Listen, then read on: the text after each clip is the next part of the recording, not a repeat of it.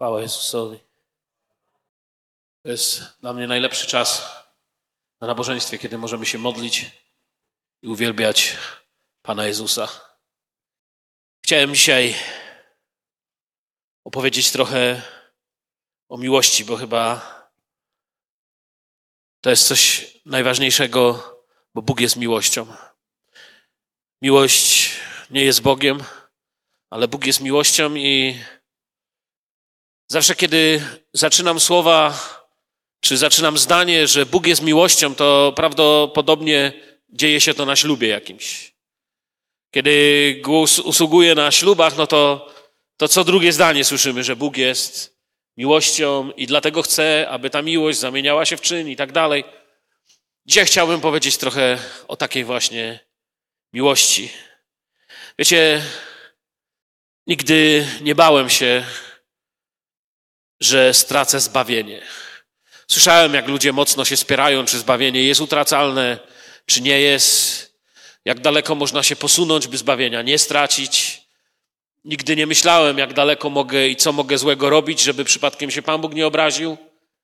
Zawsze od początku gdzieś miałem to w sobie, że chciałem Boga kochać i być tak blisko, jak się da, i tak też się dzieliłem z innymi.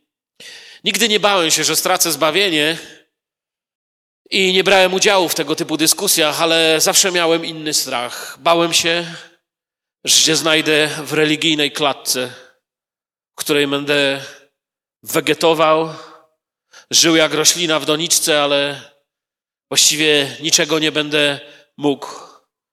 Nie wiem, czy słyszeliście czasami, kiedy ktoś ma wypadek i ludzie się pytają, przeżył? To słyszałem ostatnio takie zdanie, kiedy osoba mówi tak, przeżył, ale to już tak naprawdę teraz tylko roślina. Wiecie o co mi chodzi. Mówią, żyje, ale leży i właściwie gdyby wyłączyć tę aparaturę, to by znikł. I zawsze się bałem, żebym nie był taką chrześcijańską właśnie rośliną, która żyje tylko dlatego, że, że ktoś zorganizował nabożeństwo w niedzielę. Że tak naprawdę, gdyby zamknięto zbory, gdyby zamknięto możliwość bycia w kościele, to umarłbym jak człowiek, któremu odłączają aparaturę reanimacyjną gdzieś tam na IPCE czy na oddziale specjalnym i tak dalej. Najbardziej w moim życiu bałem się, że jakoś przetrwam do śmierci. Że po prostu dowlekę się do śmierci chodząc do kościoła i chcę wam powiedzieć, pragnę naprawdę żyć. Ja chcę naprawdę żyć. I dlatego zacząłem się zastanawiać nad tą miłością, którą Bóg ma do nas. Bóg chce nas przygotować. Bóg chce, aby nasze życie podlegało przygotowaniu, i czasami to przygotowanie jest tak trudne, że nie rozumiemy, przez co przychodzi nam iść. Czasami wiemy, że Rzymian 8:28, że Bóg współdziała we wszystkim ku dobremu z tymi, którzy go miłują, jest prawdą, ale wolelibyśmy, żeby był prawdą dla nas jakoś lżej, jakoś łatwiej. Kiedy wychodzicie gdzieś, szczególnie na przykład jak się idzie na jakąś ważną uroczystość, typu ślub, czasem niestety pogrzeb albo coś tego typu, to wtedy się szczególnie ładnie ubieramy. Jest tak, prawda? I stajemy przed lustrem i chcemy wyglądać najlepiej jak się da, bo to, gdzie idziemy, jest wyjątkowe, jest szczególne. Ja szczerze mówiąc nie przepadam za garniturami, ale są sytuacje, kiedy wiem, że muszę je ubrać, bo, bo tak trzeba. I wtedy czyścimy się pięć razy, sprawdzamy. Ale nigdy nie widziałem, żeby ktoś, kto ubierze garnitur, na przykład eleganckie ubranie, patrzy do lustra, a tu wielka plama tu, plama tu, tu się czymś oblał, tu z keczupu jeszcze z poprzedniego ślubu i wesela, tutaj trochę musztardy z jakiegoś jeszcze innej imprezy. To nigdy nie widziałem, żeby taka osoba spojrzała i powiedziała, to lustro jest do niczego. Muszę wyrzucić to lustro. I bierze lustro, wyrzuca je przez okno, lustro się rozbija i jedzie do Ikei czy tam do innego sklepu z dobrymi lustrami, żeby kupić nowe. I wiesza nowe i mówi, jeżeli to nowe mi pokaże to samo, to też je rozwalę. Problem z nami, z oblubienicą Chrystusa, z chrześcijanami jest taki, że czasem, kiedy nam nie pasuje to, co mówi o nas Słowo Boże, postanawiamy zmienić Słowo Boże, zamiast wyczyścić plamę, którą nam pokazuje.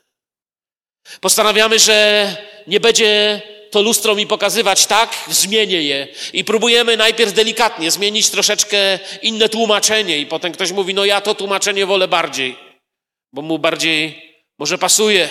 Jeszcze czasami ktoś próbuje wycinać i mówić: No, ja wierzę w całą Biblię, ale akurat, no nie za bardzo wierzę, tak jak dzisiaj jest taki na świecie dość duże ciśnienie i ruch, żeby usunąć z Biblii list do Rzymian. Ciekawe, prawda? Są ludzie, którzy mówią list do Rzymian, no nie do końca, tak samo ten Jakub też nie jest za bardzo. Jakub jest za radykalny, a Rzymian i Galacjan szczególnie nie pasuje.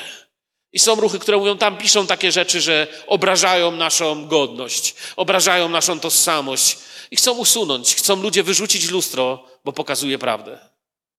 Chcą wyrzucić zwierciadło, które tylko pokazuje to, kim naprawdę jesteśmy i pokazuje nam wyraźnie, gdzie potrzebujemy zmiany i jacy mielibyśmy być. A więc gdy widzę, że jestem brudny, nie biorę lustra do łazienki, żeby je myć. I podobnie chciałbym Was zachęcić, byśmy patrząc na Słowo Boże, zaczęli podejmować decyzje, byśmy nie żyli w takiej religijnej klatce. Ja się jej najbardziej w życiu boję. Najbardziej się boję, że zostanę księdzem proboszczem chodzącym na codzienne, cotygodniowe religijne nabożeństwa. Będę mówił do ludzi, którzy będą kiwać. Niektórzy nawet powiedzą, że się podoba, innym się nie będzie podobać, ale nic się nie będzie zmieniać.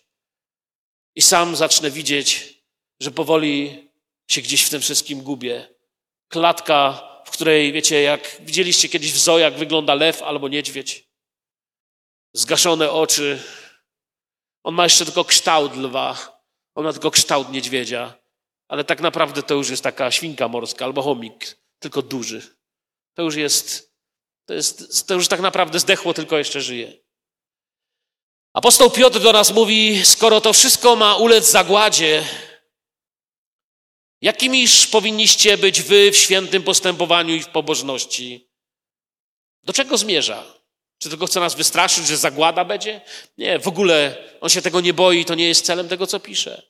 Jeżeli, pisze dalej, oczekujecie i pragniecie gorąco nastania Dnia Bożego, i to jest to, o co mu chodzi, z powodu którego niebiosa w ogniu stopnieją i rozpalone żywioły rozpłyną się, ale my oczekujemy według obietnicy nowych niebios, nowej ziemi, w których mieszka sprawiedliwość. Przeto umiłowani, i tu są te słowa klucz, do których idę dalej, oczekujcie, czy oczekując tego, starajcie się, abyście znalezieni zostali przed Nim bez skazy i nagany w pokoju. I to jest takie dwusłowne streszczenie tego, dlaczego jesteśmy Kościołem. Oczekując, staramy się. Oczekując na to, co ma się stać, patrzymy w lustro i jeśli coś jest nie tak, nie zmieniamy lustra, nie wyrzucamy zwierciadła, tylko zmieniamy siebie. Pewnego dnia Wiele miejsc w Słowie Bożym mówi nam o tym i znacie je. Ja jeszcze za chwilę będę mówił o tych największych, najpiękniejszych, najważniejszych. Pewnego dnia spotkamy się i Kościół się spotka. Chcę Wam powiedzieć, że czasami po tej drodze spotkają nas różne problemy. Spotkają Was i będą takie dni w Waszym życiu, kiedy się będzie Wam wydawało, że całe morze i całe wszystko stoi przeciwko Wam. Ja nie mam logicznego wyjaśnienia tego, co się czasem dzieje, ale wiem jedno. To, co przede mną, nigdy nie jest większe niż ten, który jest we mnie. To, co stoje przeciwko mnie, nigdy nie jest większe niż ten, który stoi za mną. To, przez co muszę w życiu iść, to, co jako Kościół będziemy musieli doświadczyć, to, co nadciąga na ten świat, nie jest większe niż ten, który mieszka w Was. W niczym nie jest większe. W ważności nie wiem, przed czym stoisz to nie jest większe niż ten, który mieszka z tobie, ani w tym, że jest, nie jest ważniejsze. W przeciwnościach życiowych to nie jest większe. W chwale, w bólu, w przyjemności nic nie jest większe niż ten, który mieszka w nas i ten, za którym idziemy. Niedawno, nie wiem, czy wolno to tutaj powiedzieć, mam nadzieję, że mi się nie oberwie po nabożeństwie. Jak najwyżej dostanę. Niedawno nasza Ala kupowała sukienkę ślubną. I co mnie zdziwiło, no to jest normalne. Jeśli się planuje ślub, to się idzie kupić suknię ślubną. To jest normalne. To, co mnie zdziwiło, to że to był luty i kiedy Ala tam pojechała do tego sklepu, mnie to, wiecie, dało do myślenia. Ja na wszystko patrzę tak trochę teologicznie. To ta pani powiedziała, Ala, popraw mnie, jeśli się pomylę, że to już ostatni dzwonek, tak, że już prawie, że za późno. Sobie myślę, ludzie, to jest luty, czyli drugi miesiąc. Ślub ma być w lipcu, czyli siódmym miesiącu roku, a ta pani mi mówi, że to już jest jak? Za późno. Czyli ludzie uważają, że ślub jest czymś tak ważnym, że dużo, dużo wcześniej trzeba się przygotowywać i robić. I sobie myślę, jeśli to jest ostatni dzwonek i ta pani mówi, że niemal za późno przyszła, jeszcze trochę, a byłoby całkiem za późno, sobie myślę, więc ludzie rozumią, że szczególna uroczystość i szczególne spotkanie wymaga przygotowania. Sprawę oblubienicy Chrystusa, kościoła, który ma spotkać Pana, chcemy czasami załatwić szybciej. Pomyślałem sobie, jeżeli taka mała, kochana Ala potrzebuje tyle czasu i tyle musi przygotować, to co Kościół powinien robić? Sprawę oblubienicy Chrystusa chcemy załatwić. Czasami Pan nas jednak musi poprzygotowywać, wiecie. I zacząłem się zastanawiać dalej w tym moim teologicznym mózgu, wiecie. Co byście powiedzieli o pani młodej, już teraz nie mówię o mojej kochanej Ali, czy innych paniach młodych, które tu siedzą, przyszłych, przeszłych i teraźniejszych, ale co byście powiedzieli, jeżeli spotykacie dziewczynę, która mówi, że, że właśnie za chwilę ma ślub, nie wiem, w przyszłym tygodniu albo jutro, ale bardziej się martwi o skrzynkę na swoje stare rzeczy z tego panieńskiego życia, niż o suknię ślubną. Powiedzielibyście, ale słuchaj, przecież ty masz jutro ślub, popatrz, sukienki ślubnej nie masz. Tam, sukienka, nie mam gdzie włożyć moich rzeczy, które muszę wynieść na śmietnik. Nie mam gdzie włożyć starych rzeczy, które miałam przez całe moje życie do tego, zanim pójdę za mąż. Powiem w ten sposób, powiem to już teraz tak po ludzku, bo teraz obrazowo mówię. Bardziej martwimy się o grób, do którego nas włożą, niż o duszę, która ma iść do Pana. Bardziej martwimy się o to, żeby po nas nie śmierdziało, kiedy nas nie będzie i żeby w pięknym grobowcu nas położyli, niż żebyśmy byli piękni przed Panem. To nie znaczy, że o to się nie trzeba martwić, ale jest coś ważniejszego. Jest rzeczywistość, która nadchodzi, Królestwo Boże, która nadchodzi. Zobaczmy na te weselne sprawy przez pryzmat objawienia według świętego Jana. W kilku miejscach o tym pisze. Pierwsze miejsce, które chciałbym, byśmy przeczytali razem, jeśli macie Biblię, otwórzcie. Objawienie Jana, 19 rozdział, 7 do 9 wersetu. Weselmy się i radujmy się. Co mamy robić? Powtórzmy wszyscy. Weselmy się i radujmy się. Możecie powtórzyć? Dziękuję. To jest w Biblii czy nie w Biblii?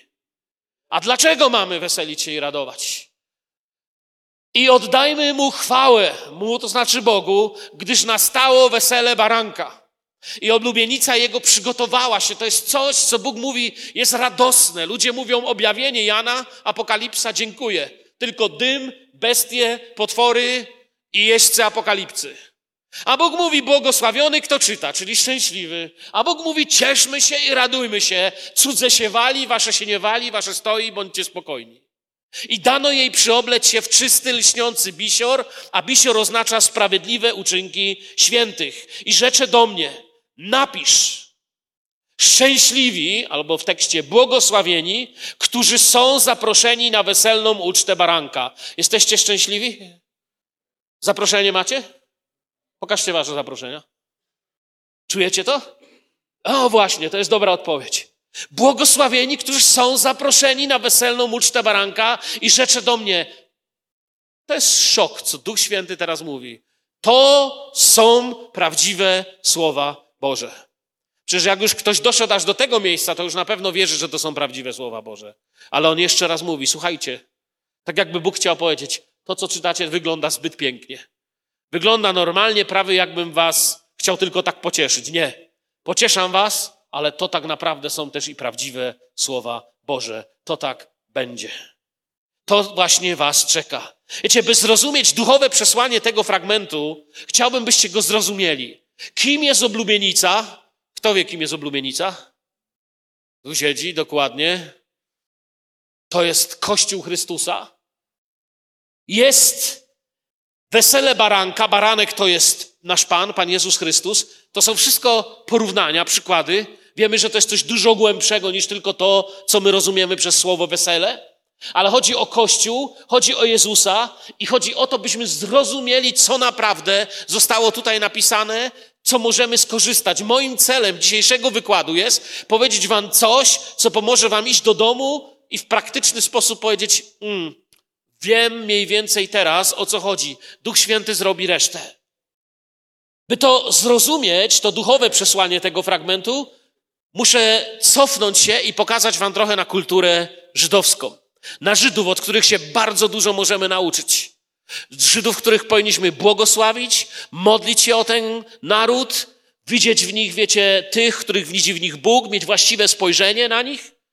I tak jak mówię, bardzo dużo się można od nich nauczyć. Chyba od nikogo się więcej nie można nauczyć na temat praw wiary niż od nich. Ale też powinniśmy się o nich modlić, ponieważ wiemy, że ten naród wymaga ciągłej modlitwy. Nie chcę się dziś zajmować sprawą mesjanistyczną, ale chcę, abyśmy się czegoś od nich teraz nauczyli. By to zrozumieć, musimy popatrzeć na żydowską kulturę, a dokładniej na miłość i na ślub. Ślub w Izraelu miał takie dwa etapy. U nas jest tak, że jest ślub i zaraz po ślubie pani młoda z panem młodym są już małżeństwem, wyjeżdżają sobie, nie wiem, potrafią nawet 24 godziny później być już gdzieś na Karaibach. Tutaj ślub miał jakby dwa etapy. I, I, to wszystko tak było, tylko troszkę inaczej do tego szło. Ojciec panny młodej ustalał opłatę za to, że jego córka wejdzie do nowej rodziny.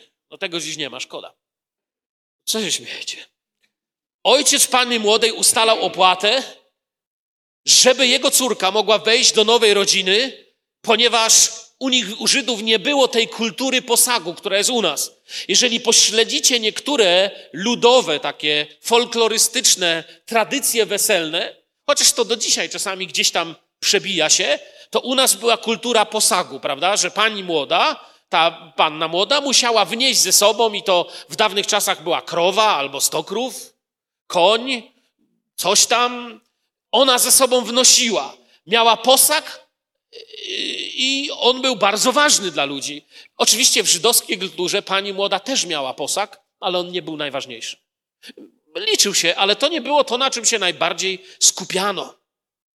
Bardziej chodziło o to, że córka wchodzi, ojca kosztowało utrzymanie tej córki i ustalano pewne rzeczy.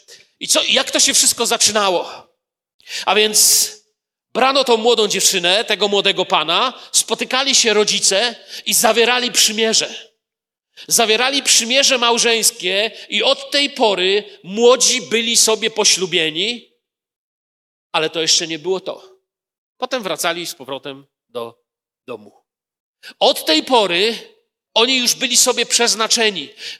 Tutaj w naszym rejonie jest coś takiego jak zaręczyny. Tutaj jest to bardzo, bardzo ważne.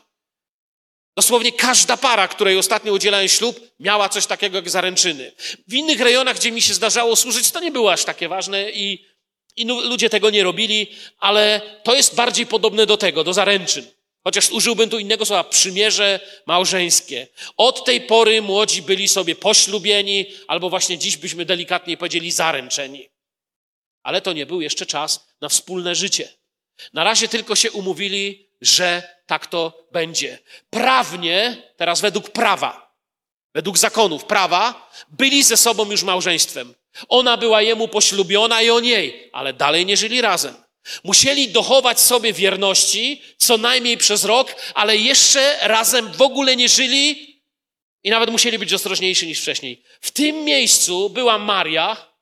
Pomyślcie, Maria została poślubiona Józefowi i od tej pory już wiedzieli, że zmierzają do wesela, do prawdziwego ślubu. I w tym momencie Duch Święty opowiada nam, co się stało i co ludzie myśleli. W Mateusza, w pierwszym rozdziale, osiemnasty werset, pokazuje nam teraz sytuację. Wyobraźcie sobie, spotyka się wasza córka czy wasz syn, dochodzi do zaręczyn, jakbyśmy to dziś powiedzieli, tak jak mówię, to słowo nie w pełni to oddaje, do przymierza małżeńskiego. Oni tak naprawdę są sobie już zaślubieni. Mija trzy miesiące i okazuje się, że przyszła synowa jest w ciąży i czeka na dziecko. A z narodzeniem Jezusa, pisze, było tak. Gdy matka jego Maria została poślubiona Józefowi, okazało się, że zanim się zeszli, była brzemienna z Ducha Świętego. My widzimy od Boga, skąd ona była brzemienna. Nie z Józefa, nie z innego mężczyzny, ale z Ducha Świętego.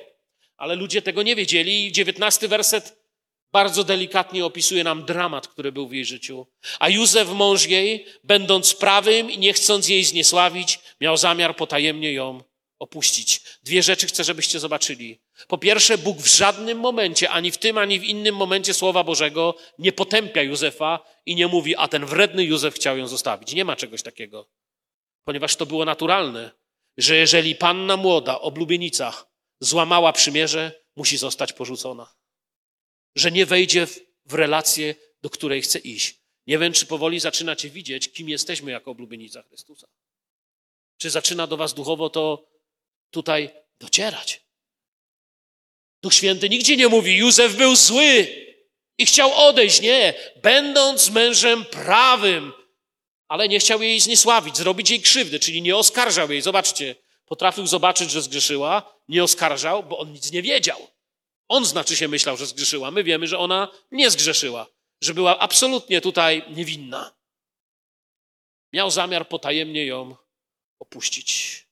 W innych wypadkach, gdyby był kimś gorszym, może nawet by to wszystkim powiedział. A najgorsze było to, że według tradycji żydowskiej on miał prawo rzucić pierwszy kamień, ponieważ ona zasłużyła według zakonów na śmierć. Było już przymierze, choć jeszcze nie byli razem. I w Izraelu po około roku oblubieniec sprowadzał oblubienicę do przygotowanego domu. Józef w tym czasie przygotowywał dom. Ten rok był mu dany, aby przygotować dom, aby przygotować miejsce, to, to gniazdko, w którym mieli zacząć swoje życie. My wiemy, że akurat w wypadku Marii Józefa nie mieli go z powodu dekretu cesarza, bo cesarz myślał, że rządzi, ale on nie rządził, tylko zostało napisane, że z Betlejem przyjdzie Mesjasz. I teraz on przygotowywał się, oni czekali na to największe spotkanie, już byli sobie zaślubieni, ale mieli się spotkać. Najważniejszy dzień był przed nimi. I wtedy w przygotowanym miejscu miało się odbyć wesele, no ale w wypadku Marii ona się okazało, że, że czeka na dzidziusia. Wiemy, jak się skończyło narodzenie Jezusa, ale pokazuję wam tą tradycję. Nasz oblubieniec powiedział coś takiego do nas. Jeśli jesteście kościołem, jesteście oblubienicą, to wam serce drży, kiedy to słyszycie.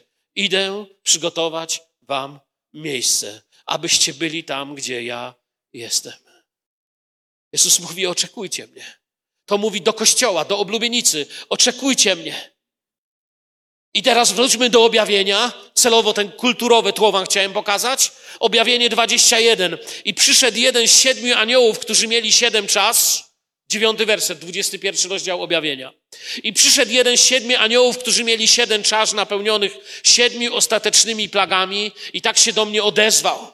To przeczytałem dla tła, żebyśmy wiedzieli, gdzie jesteśmy. To jest tu to ważne. Chodź, pokażę ci oblubienicę małżonkę baranka. I zaniósł mnie w duchu na wielką, wysoką górę i pokazał mi miasto święte Jeruzalem, stępujące z nieba od Boga.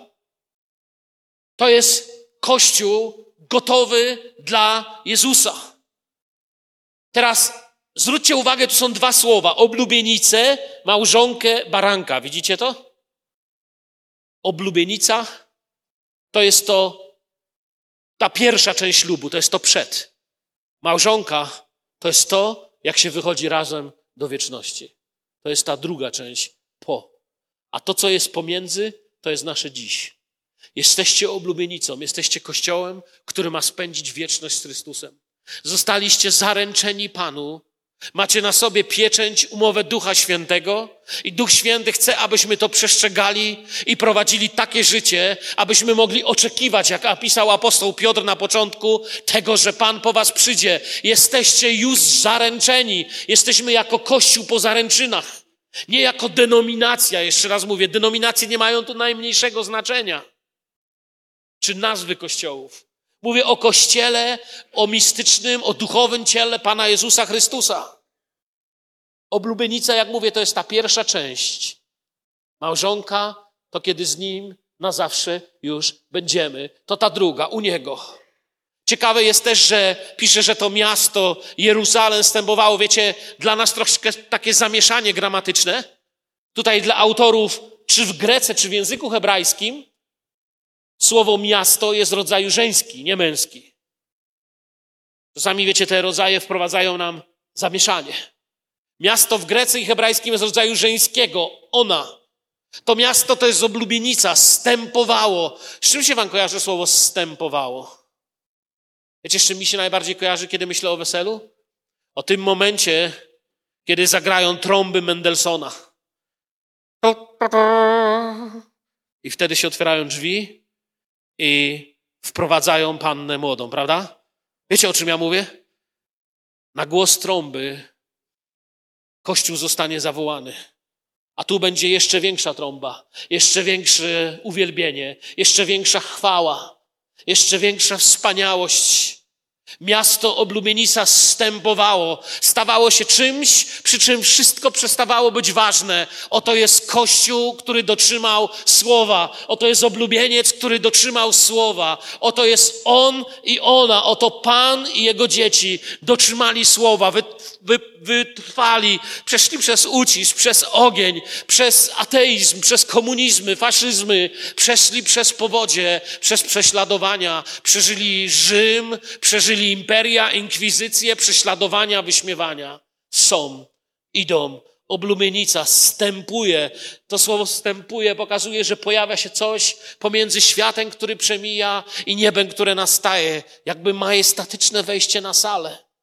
Pomiędzy świat szarpany wojnami, śmiercią, plagami, tam, gdzie Boża sprawiedliwość dokonywała dzieła, a niebiosa, tron Boży, pojawia się coś, co jest ratunkiem, co jest wyjściem czasach ostatecznych. Kiedyś ludzie, kiedy było źle, uciekali na zachód. Kiedyś można było uciec na zachód, można było uciec na wschód, można było pójść na południe i na północ. Gdzieś można było znaleźć sobie miejsce. Dziś żyjemy w czasach, że za bardzo nawet nie ma gdzie na tym świecie już uciekać. Zostało tylko, ci niektórzy budują schrony atomowe. Ostatnio pokazywali w telewizji, ileś tam milionów dolarów trzeba zapłacić i budują schron atomowy pod ziemią, gdzie będzie jedzenie, kawiarnie, baseny. Ja wam powiem, nawet gdyby rzeczywiście to, co oni myślą, że się stanie, to się i tak nie stanie. Ale gdyby się stało, to ja bym nie chciał być zamknięty w takiej dziurze z puszką Coca-Coli i hamburgerem, wiedząc, że u góry już nie ma ani jednego źdźbła trawy. To tak nie będzie, ale oni tak myślą. Jeszcze poszukują ucieczki w dół. A Bóg nam mówi, w dół też się nie da uciekać. Mówi tego, co w górze szukajcie. Skąd oczekujecie? Stamtąd jest wasze oczekiwanie, stamtąd jest wasza zmiana sytuacji. Stamtąd miasto Blumynica stępowało, jakby majestatycznie wchodziło na salę, mówię, pomiędzy tą rzeczywistością, tron Boży, świat zanikający i ta oblubienica. I myślę, że to jest to, co wam przyjaciele dziś chcę powiedzieć. Nic nie powinno być ważniejsze niż ten czas pomiędzy. Zostaliście obiecani, obiecaliście, jesteśmy w przymierzu z Jezusem. I to jest to, czego chcę dotrzymać. Dzisiaj się tu modliłem, Panie, daj mi wytrwać, daj mi być tym, który to dotrzyma, który Cię będzie kochał jak wariat, który będzie szedł za Tobą, który będzie Ciebie słuchał, bo chce iść za Tobą. Nic nie powinno być ważniejsze niż ten czas pomiędzy. Nasze zaślubiny to ten czas pomiędzy nawróceniem, chrztem, a tym, co nadchodzi. Nawróciłeś się. Każdy z Was w jakimś miejscu przyszedł do Jezusa i powiedział: Wyznaję Ci moje grzechy. Sam nie mogę. Sam nie dam rady. Ja się musiałem nawrócić. Urodziłem się w grzechach. Ciągle jestem grzesznikiem, ale Bóg oczyszcza i zmienia moje życie. Tym chrzcie, kiedy wszedłem do wody, bez wstydu wyznałem przed duchowym światem i fizycznym. Jezus jest moim Panem. Ginę dla tego świata, chcę żyć dla Niego. Kiedy się woda za mną zamknęła, to się zamknęło stare. Kiedy się otwarła, poszedłem dalej.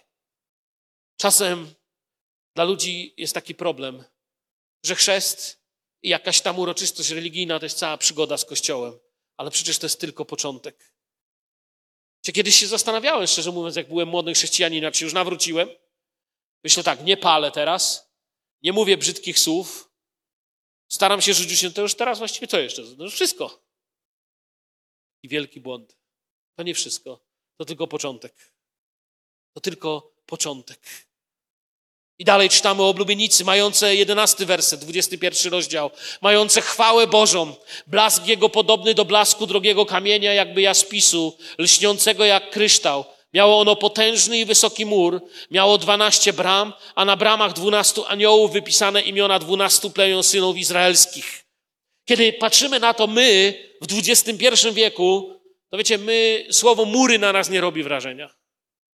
Bo, bo my nie wierzymy w mury. My wiemy, że dzisiaj jakiś byś murów nie pobudował, to i tak ktoś się znajdzie taki, kto te mury przebije i zniszczy. Mury militarnie, wojskowo nie mają żadnego znaczenia dzisiaj. Dzisiaj czołgi czy samoloty są takie, że nawet nie widzą przeciwnika, już go niszczą. Jeszcze nie zdążyli go zobaczyć, a jego już nie ma, ponieważ satelity go namierzałem. Nie ma murów, ale dla tamtych ludzi mury były dobrym przykładem i my powinniśmy patrzeć na to, jak oni na to patrzyli. Mury wydają się nam zbędne, bo myślimy, że są tylko dla obrony. Ale ludziom tamtych czasów były dużo, dużo większe znaczenie przywiązywali do murów. Kojarzyły się ludziom nie tylko z bezpieczeństwem, ale z godnością. Jeśli coś miało mury wokół siebie, to było coś. Tym się różniło jakaś wioska od wspaniałego miasta, że miasto miało mury. Miasto i tylko miasto miało mury. W murach urzędował władca, w murach była władza, w murach był dostatek, stamtąd było złoto, tam było wszystko, co jest cenne. I Jeruzalem stępuje i wszystko, co jest cenne, jest w tych murach. Jest za tymi dwunastoma bramami. Jest za dwunastoma bramami nauki Izraela i nauki apostolskiej. Za dwunastoma bramami plemion izraelskich. Za dwunastoma bramami wszystkiego, co Bóg powiedział. Tam jest wszystko, co jest cenne. To były mury dla ludzi. Bramy z imionami dwunastu plemion pokazują nam, że nasza droga musi przejść przez te dwanaście plemion. My nie możemy sobie powiedzieć, jesteśmy Kościół, co nas obchodzi jakiś Izrael. Bez tych dwunastu bram nie wejdziesz. Bez nauki patriarchów, bez wiary, która zaczynała się tam dawno wtedy, kiedy myśmy nawet nie myśleli jeszcze w ogóle o Bogu. Ten naród był Jego. Dwanaście pokoleń pokazuje nam przez Stary Testament powoli do Mesjasza, do Nowego Testamentu. Tak Bóg prowadził nas do objawienia Jezusa.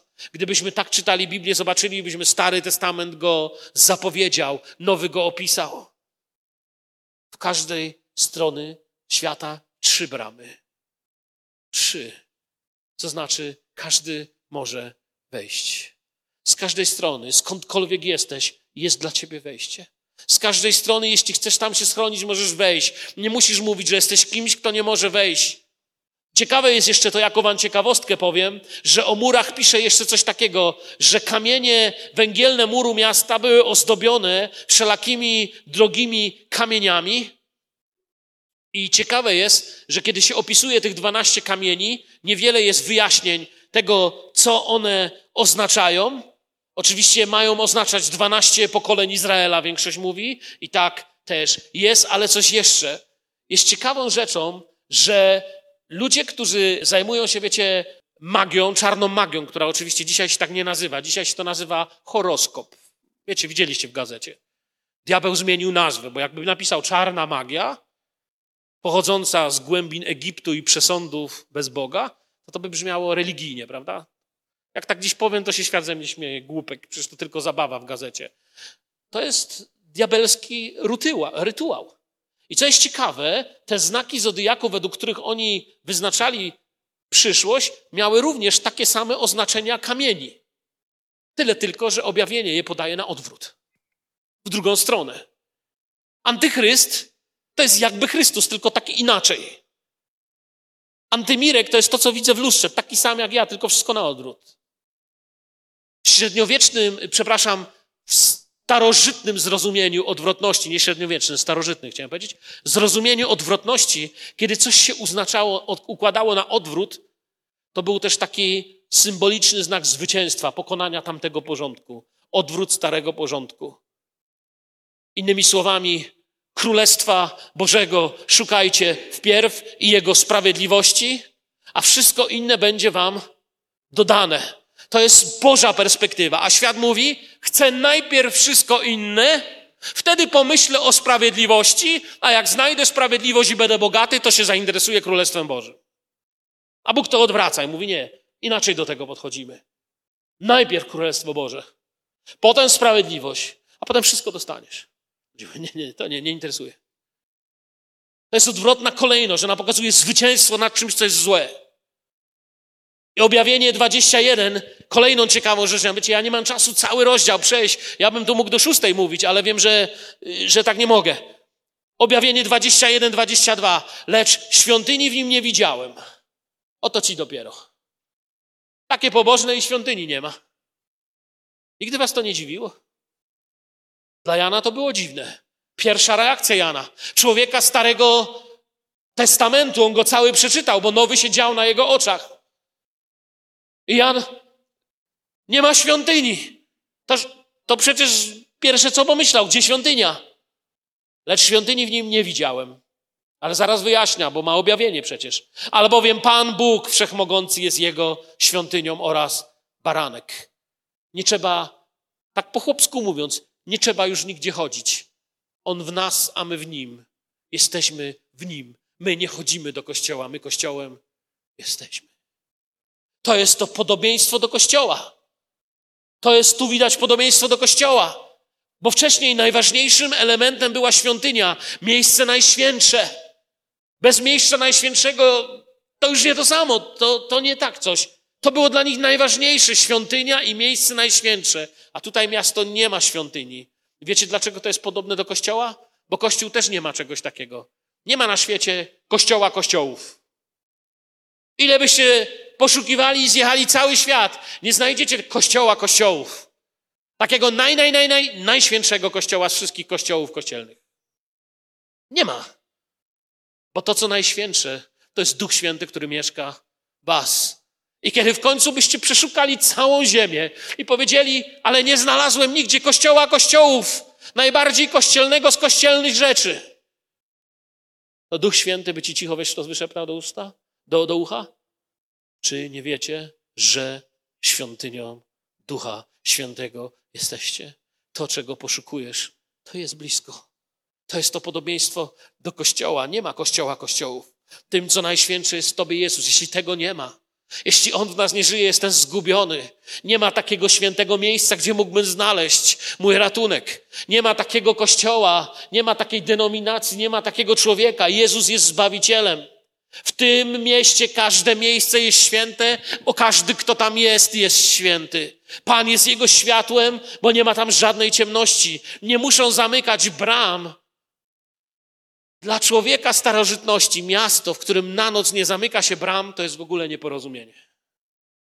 To jest, my to możemy tylko wtedy zrozumieć, gdybym wam powiedział, żebyście nie tylko zostawili kluczyki w samochodzie i otwarte drzwi, ale też drzwi otwarte w mieszkaniu, a na szybie wywiesili napis: Moje drzwi są otwarte, kluczyki w samochodzie, pieniądze w sejfie.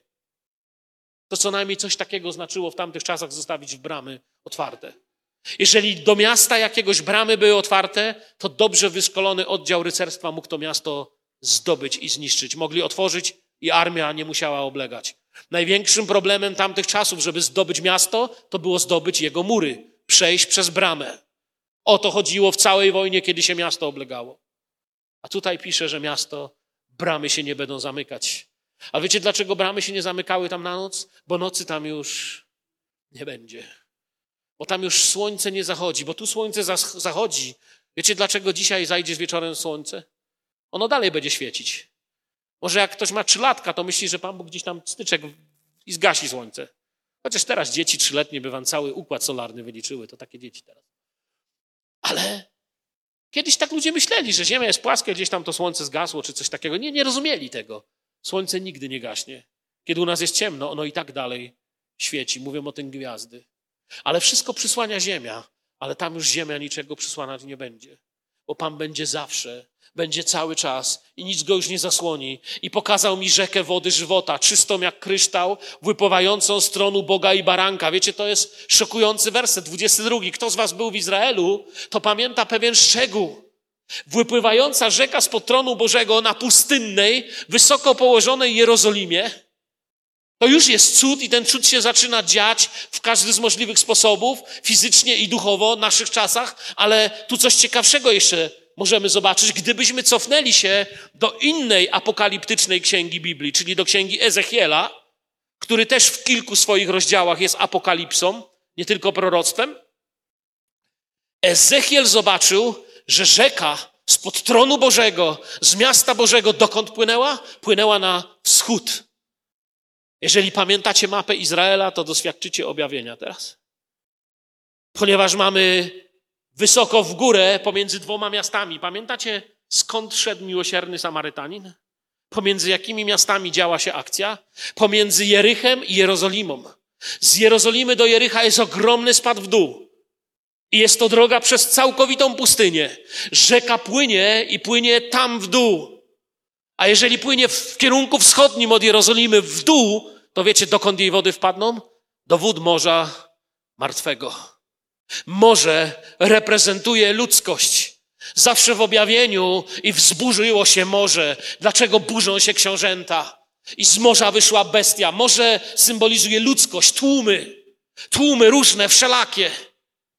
To zaniknie, ale teraz woda płynie do morza i Ezechiel pisze, cud się dzieje. Ta woda jest uzdrowieniem. Kiedy Kościół jest świątynią Ducha Świętego, kiedy Kościół jest kościołem, gdzie Duch Święty może mówić, ta woda zaczyna płynąć i ja wam powiem, całe serce tęskni za tym i o to chce się modlić i wołać, żeby Pan kierował życiem, żeby Pan nas posyłał, objawiał swoją wolę.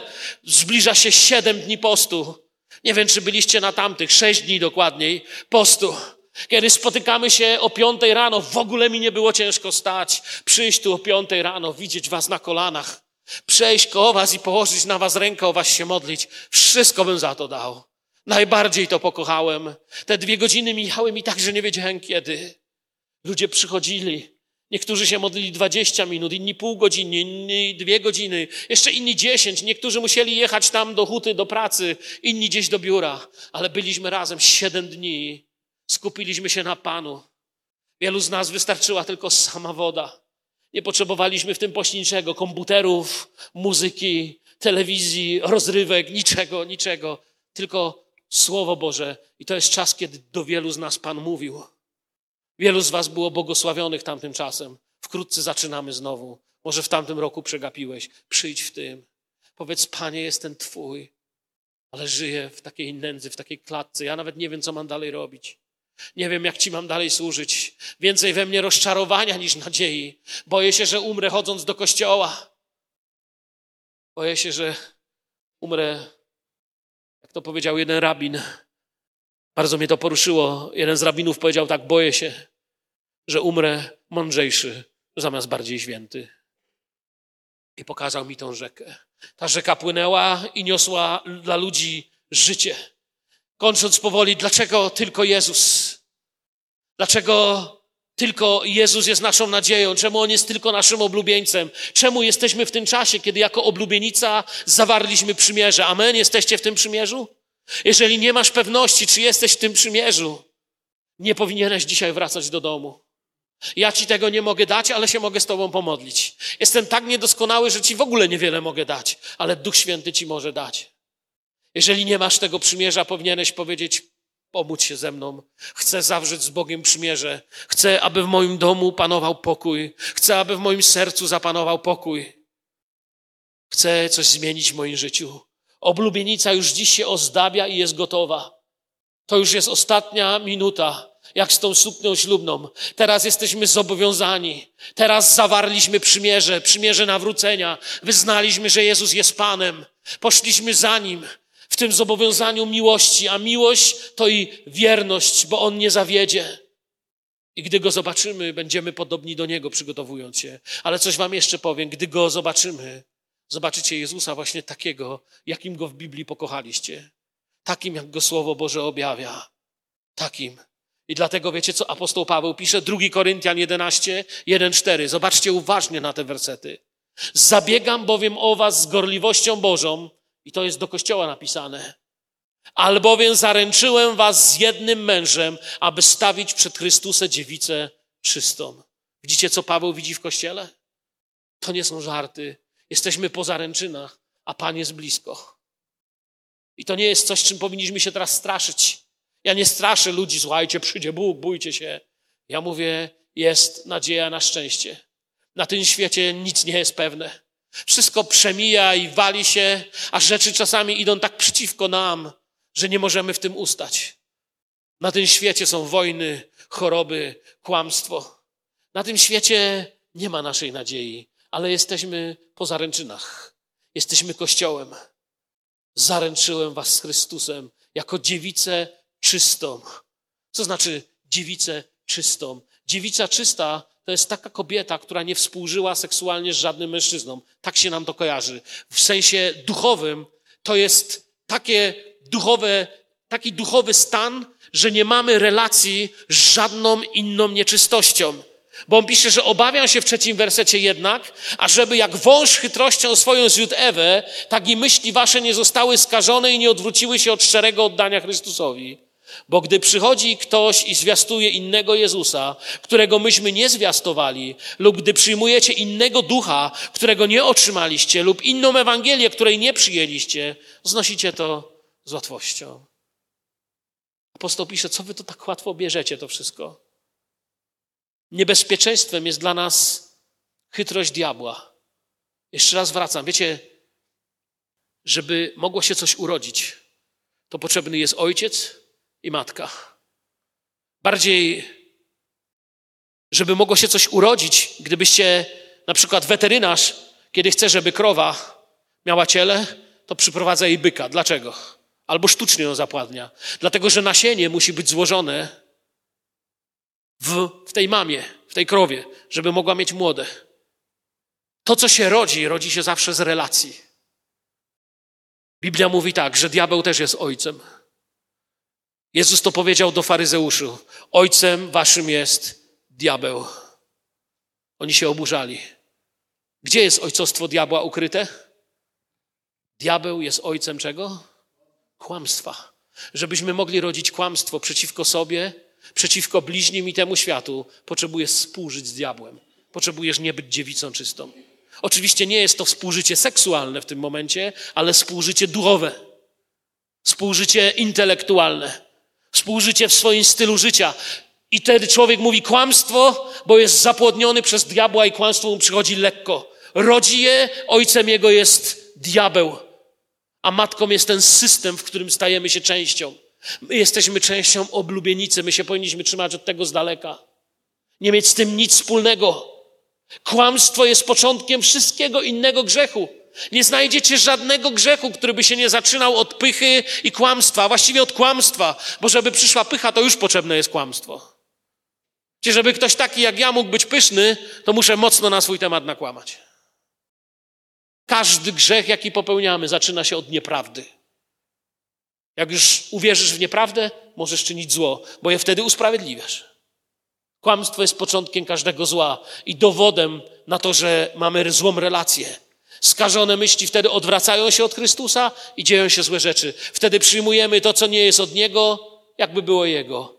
Ale On idzie dalej i mówi, że dano jej przyobleć się w czysty, lśniący bisior, a bisior oznacza sprawiedliwe uczynki świętych. Co to jest sprawiedliwość?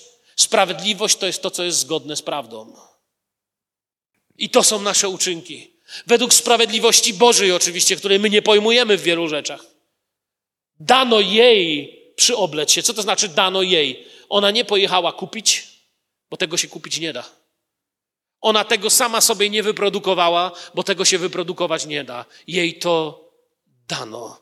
Kto jej dał? Celowo się nie mówi kto. Bo jak powiedziałem, objawienie Jana jest pisane według planu nabożeństwa w synagodze. Najpierw wyznanie grzechów i zobaczenie na siebie, potem uwielbianie, potem nauczanie, a potem piękne zakończenie. Dano jej i nie używa się kto dał, bo ten, który dał, jest tak święty, że drży przed nim cała ziemia. Jej szata nie jest utkana z nitek. Jej szata to sprawiedliwość świętych. To nasza miłość do Pana sprawia, że Kościół jest piękny. Kiedy kochamy Jezusa, jesteśmy pięknym kościołem. Gdy o tym zapomnimy, jesteśmy nagim kościołem. Pan przyjdzie. A to jak skamy tą szatę, pokazuje naszą niecierpliwość. Wiecie, co pomyślałem? To jest jedyna wspaniała niecierpliwość na świecie. Nie móc się doczekać przyjścia Pana. Bo Duch Święty daje cierpliwość. Ale to jest taka ładna niecierpliwość. Kiedy wiecie, patrzę na to, czym jest ten świat, na to, jak załatwia sprawy. Od miesięcy już już właściwie w latach się liczy, nie oglądam wiadomości żadnych. Nie dlatego, że się chcę czuć lepszy i patrzę na tych, co oglądają. Zobaczcie, jaki mi ludzie święty, mi już nie ogląda. Nie o to chodzi. Ja po prostu już nie mogę na to patrzeć. Jedno i to samo. Mogę puścić te same wiadomości sprzed 10 lat. Zmieniły się tylko nazwiska. X i Y się tylko zmienił. Złodziejstwo, gwałt, przemoc. Biją słabego, biją głodnego, biją sierotę. Wywyższają pyszałków. Kłamcy stają przed ołtarzami wielkich świątyń i udają, że się modlą. A biedacy giną z głodu. Nic nowego pod słońcem. Ale on chce mieć oblubienicę piękną. Wspaniałą. Taką jak Sara, która spełni obietnicę. Pamiętacie, w innym miejscu nauczałem o tym, że Sara była tak piękna, że Abraham musiał wręcz oszukiwać, że to jego siostra, żeby go nie zabili. Potem się zestarzała i dalej nie miała dziecka. Była już taka stara, że nikt już nie wierzył, że może mieć dziecko. Potem, kiedy Pan Bóg szedł w kierunku Sodomy i Gomory, Sara śmiała się, że będzie miała dzieci na starość. Pamiętacie, wtedy mówiłem, że pewnie jak się śmiała, to już tylko jednego zęba miała. Ja dzień ja. Pamiętacie to, nauczałem na ten temat wcześniej. Ale potem urodziła Izaaka. Potem się wszystko wypełniło. A jeszcze później w 20 rozdziale, 18 mamy Sodomę, Gomorę i td. W 20 rozdziale Abimelech widzi Sarę i wiecie co widzi? Taką kobietę, że Abraham musi znowu oszukiwać. I później tylko Abraham mógł wymodlić jego życie, żeby przeżył. Ponieważ była odnowiona. Lecz ci, którzy oczekują Pana. Kto dokończy? Nabywają nowych sił. Zobaczcie, post jest oczekiwaniem Pana. Czy chcemy jako Kościół pooczekiwać na Pana? Każdy z nas ma jakieś racje, jakieś rany, jakieś problemy, jakieś choroby, jakieś swoje, coś co najważniejsze. A Jezus mówi: Zaręczeni jesteście ze mną. Królestwa Bożego poszukajcie najpierw. I Jego sprawiedliwości. A ta sprawiedliwość pozwoli Wam być oblubienicą, utkać piękną szatę, odnowić. Ci, którzy ufają Panu, nabywają nowych sił, podnoszą się w górę. Chodzi o to, że odzyskują swoją młodość. Nie ma zbawienia w denominacjach. Denominacje są potrzebne, organizacyjnie, wiecie. No. Jak widzę, ile jest papierków i różnych, musimy być uczciwi wobec tego świata. Ja nie zamierzam pluć na denominację, bo to jest prostackie i, i nie chcę tego robić. Ale coś wam powiem, nie ma zbawienia w denominacjach. One przeminą. Musicie być kościołem Chrystusa. Wiecie, czemu w denominacjach nie ma zbawienia? Bo system to system. System może być miły albo, albo nie działać. Miły albo niemiły, działający albo nie działający ale twórcą każdego systemu jest tak naprawdę ciągle człowiek. Dlatego ważniejsze od tego listka członkowskiego, tej karteczki członkowskiej, ważniejsze od denominacji jest prawdziwe członkostwo, prawdziwe zebranie członków Kościoła, które się odbędzie, kiedy zatrąbi trąba Archanioła. Dzisiaj będziemy mieć zebranie, ale to nie jest to najważniejsze. Jest ważniejsze, które się przybliża. Jezus umarł za ten kościół, ponieważ tak go umiłował, zabierze go do siebie i to jest jego oblubienica. Wiem, że dziś ten kościół nie jest idealny, ale wiem, że będzie idealny, bo Jezus jest jego oblubieńcem. Czas płynie. Wskazówka przesuwa się. Patrzę na zegar, który mam przed sobą, widzę, jak sekundy mijają. Pięć sekund temu przyjście Pana było pięć sekund dalej. Bóg zna już godzinę, a dziś Rzecze do mnie 22 rozdział, zobaczcie. Nie pieczętów słów proroctwa tej księgi, albowiem czas jest bliski. Kto czyni nieprawość, zobaczcie na koniec. Mówiłem wam, że to jest plan nabożeństwa Księga Objawienia. Zaczęła się od wyznania grzechów, listy do siedmiu kościołów, o tym, co się Bogu podoba i co się nie podoba. Potem było wielkie nauczanie i objawienie Bożego serca i planu. Synagogalny porządek Księgi Objawienia kończy się wezwaniem do decyzji. A decyzja jest taka: kto czyni nieprawość, niech nadal czyni nieprawość. Czyli zanim wyjdziecie, Bóg mówi: zdecydujcie. Kto brudny, niech nadal się brudzi. Lecz kto sprawiedliwy, niech nadal czyni sprawiedliwość, a kto święty, niech nadal się uświęca. Oto przyjdę wkrótce, a zapłata moja jest ze mną, by oddać każdemu według jego uczynku. Ja jestem Alfa i Omega, pierwszy i ostatni, początek i koniec. Błogosławieni, którzy piorą swoje szaty, aby mieli prawo do drzewa żywota i mogli wejść przez bramy do miasta. Zapraszam Was na tydzień postu i modlitwy, prania szat. Można nawet sobie wynająć pokój i zostać tu całe sześć dni. Można wziąć urlop i powiedzieć, Boże, dziś Ciebie czynię najważniejszym. Można chodzić do pracy, do szkoły, robić dzieciom obiady i ciągle być w tym. Wcześniej nauczałem o poście, ale powtórzę to później. To Wam nie przeszkodzi w niczym, by się modlić przed Panem i prać swoje szaty. Kończąc powoli, ciekawe jest jedno dla mnie. Jan pisząc objawienie, nie wiedział, kiedy to się stanie. No bo on nie wiedział kiedy. Wkrótce. Może jutro Pierwszy Kościół myślał, że to się stanie lada dzień. Pierwszy Kościół myślał, że to jest praktycznie kwestia najbliższych dni. Takie było ich serce. Przyjdź, Panie Jezu. Ale Duch Święty prawdopodobnie po to umieścił tam jeden fragment, bo przecież on wiedział, że jeszcze trochę to postoi i coś takiego jeszcze mamy napisane, że nie wolno nic zmieniać, ani dodać, ani ująć. Pamiętacie? Wiecie, kiedy mówię, że coś zostawiam i nie wolno tego zmienić, ani dodać, ani ująć, to tak jakbym mówił, że na chwilę to tutaj u was zostawię. Jakby on mówił, że poczekajcie, to chwilę tutaj musi pobyć, tylko nie zmieńcie tego. Jakiś czas jeszcze minie. Ale wtedy Kościół spotka Jezusa, przygotowany według właściwego słowa. Zastanawialiście się, jest tylko oblubieniec i oblubienica. Nie ma ich wiele. Dlaczego tylko jedna żona? Kiedyś nawet ktoś mnie zapytał, czemu teraz się ma tylko jedną żonę? Czemu Kościół wierzy, że powinno się mieć tylko jedną żonę? Przecież w różnych narodach, ba nawet w Izraelu, mieli ich więcej. Po pierwsze, dlatego, że Bóg stworzył ich mężczyznom i kobietom. Nie mężczyznom i kobietami, ale ktoś powie, no to jest za proste, to mi nie starczy. Tych dwóch staje się jednym ciałem. Ale Paweł rozwiązuje wszystkie pytania. Kiedy pisze o małżeństwie i o kościele, pisze, że one się wzajemnie do siebie odnoszą jako tajemnica. Tajemnica to wielka, ale ja odnoszę to do Chrystusa i Kościoła. Chrystus, Kościół. A zatem niechaj i każdy z was miłuje żonę swoją jak siebie samego, a żona niechaj poważa męża swego. Oblubienica chce się podobać tylko oblubieńcowi. Nie ma żadnych innych miłości. Oblubieniec zrobi wszystko dla oblubienicy i nie ma żadnej innej oblubienicy. Ma tą jedną, bo którą przyjdzie i tylko tą jedną. Pierwszy Kościół spodziewał się Pana w każdej chwili. Wiecie, jaki jest największy problem naszych czasów? Tamci spodziewali się Go w każdej chwili. My się Go prawie, że nie spodziewamy wcale. Jakby w ogóle miał nigdy nie przyjść.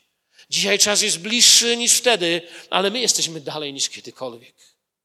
Oblubienica chce się podobać tylko oblubieńcowi by trzeba, by czekać z radością na Jezusa, trzeba kochać. Trzeba miłować. Dlatego świat, kiedy czyta objawienie, to się boi. Bo miłość usuwa wszelki strach. A jak tego nie masz, no to się boisz. Jak czytasz, co się wyrabia, to lepiej, żeby to było jakieś science fiction.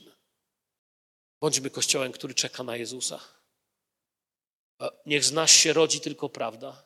Niech z nas się rodzi wybaczenie, miłość, Patrzmy jedni na drugich w taki sposób. Zostaliście obiecani Jezusowi. Wiecie o tym? Apostoł Paweł, gdyby tu dzisiaj stał, to z tej kazalnicy by powiedział: Słuchajcie, oblubienico, zaręczyłem was z jednym oblubieńcem. Jesteście po zaręczynach. Już się przestańcie rozglądać. Jest ten, na którego czekacie. Stańmy, podziękujmy za Jezusa. Chwała Tobie, Panie. Chwała Tobie, Panie. Panie, chcemy przynosić Ci w sercach pełnych chwały. Proszę Ciebie, Panie, abyś wzbudzał w wielu sercach tutaj, na tym miejscu, modlitwę chwały, uwielbienia, ale abyś też przede wszystkim, Panie, wielu z nas przyprowadził do pokuty z naszych egoizmów. Proszę Ciebie, Panie, o pełne uleczenie z wszelkiego gniewu. Proszę Ciebie o pełne uleczenie z wszelkich złych słów. Proszę Ciebie o pełne uleczenie z wszelkich złych motywów. Panie, cokolwiek z tego widzisz we mnie, proszę Ciebie, abyś mnie uzdrowił, Panie. Proszę Ciebie, chcę być, Panie, Twoim uczniem, chcę się od Ciebie uczyć. Ojcze, proszę Ciebie, aby moje serce mogło w dzień i w nocy uwielbiać Ciebie. Dziękuję Tobie dzisiaj, że mogłem się tu podzielić tym, co tak bardzo, Panie, ostatnio dla mnie położyłeś. Ale proszę Cię o każdego zborownika z tych, którzy tutaj przyszli aby każdy z nas oczyścił, uświęcił, przygotował swoje życie, bo jesteśmy, Panie, zaręczeni sobie. Dziękuję Ci, Panie, że wybrałeś takiego grzesznika jak ja. Dziękuję Ci, Panie, że znalazłeś mnie gdzieś, gdzie prawie niemożliwe było mnie znaleźć. Wyznaję Ci, że chcę, Panie, żyć życiem, które się będzie Tobie podobać. Prosimy Ciebie o pomoc. Prosimy Ciebie o światło i o mądrość, Panie. Chcemy poznawać Twoją wolę. Proszę Ciebie, aby ten czas postu był objawieniem Twojej woli. Co mamy robić, gdzie mamy być, dokąd mamy iść, jak mamy Tobie służyć, jak Cię kochać całym sercem. Dziękuję Tobie dzisiaj, Ojcze, za obecność tutaj na tym miejscu, za to, że tu jest tyle czułych serc, które usłyszały, co Duch mówi do zboru. Tobie chwała i cześć. Amen.